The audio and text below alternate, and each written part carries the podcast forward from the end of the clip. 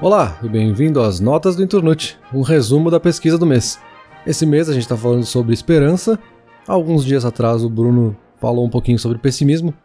E agora é hora da gente olhar para o outro lado da moeda. A habilidade que a gente tem de antecipar é uma das nossas grandes habilidades cognitivas.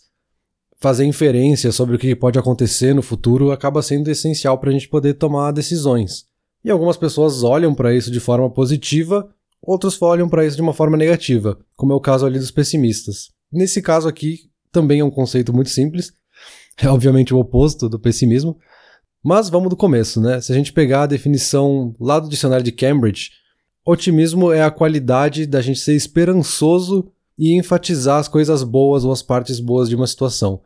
É esse comportamento de quem busca ver o lado bom de tudo, de todas as coisas, mesmo em situações ruins ou complicadas, né?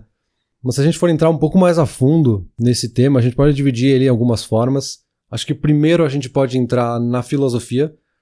Né? O otimismo ele vem do pensamento de Leibniz, lá no século XVII ainda, em que, muito resumidamente, ele afirma que se o universo é criado por Deus, se torna possível conciliar o máximo do bem com o mínimo do mal. Né? Essa ideia de o melhor dos mundos possíveis né? vem muito daí. Depois, lá no século XVIII, o Voltaire vem combater isso, né? Ele vem com uma ideia oposta ali naquele, na obra satírica dele do Cândido, mas isso eu deixo lá para debater com o Bruno, porque ele acaba trazendo contrapontos bem interessantes na ideia do otimismo.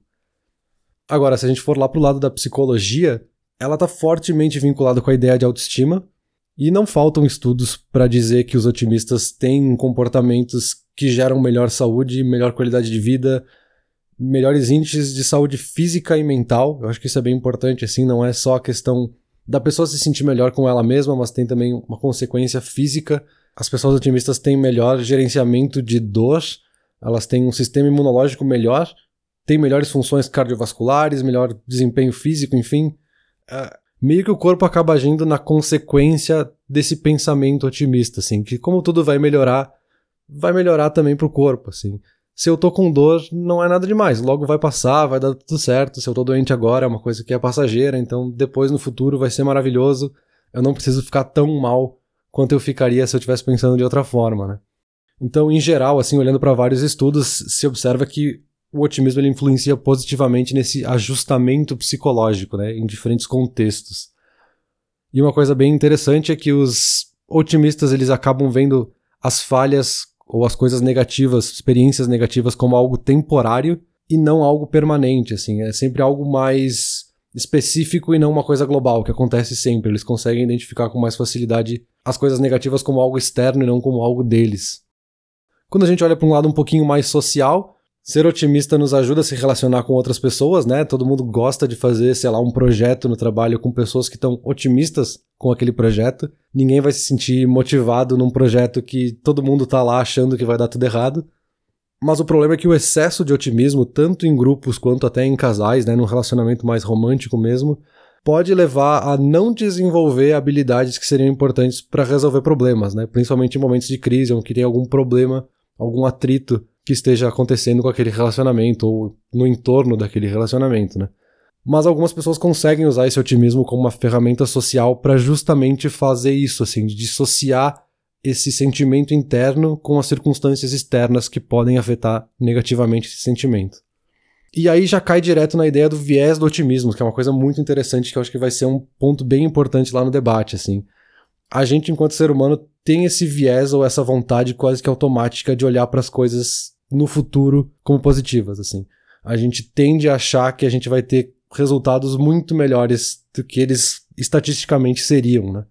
Então, por exemplo, a gente tem tendência a achar que nunca vai se divorciar, ou que a gente nunca vai sofrer um acidente de carro, ou que a gente tem chances muito menores de sofrer com alguma doença do que outras pessoas, enfim. Mas quando a gente olha para as estatísticas, para seguir no exemplo do casamento ali, 40% de todos os casamentos acabam em divórcio. Mas se a gente pergunta para as pessoas diretamente, zero pessoas dizem que elas vão terminar o relacionamento delas num divórcio, assim. Então, enfim, muito rapidamente aqui é só para a gente pensar um pouquinho sobre o que, que é o otimismo.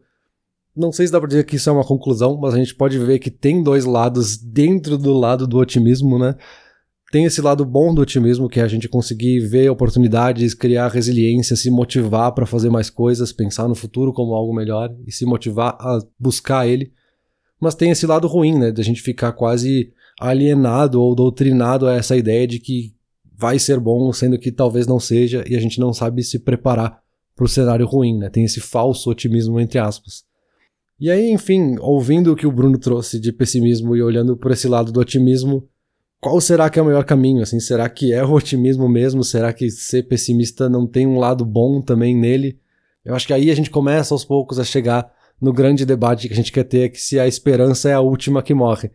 Mas aí eu deixo pra gente falar daqui a alguns dias.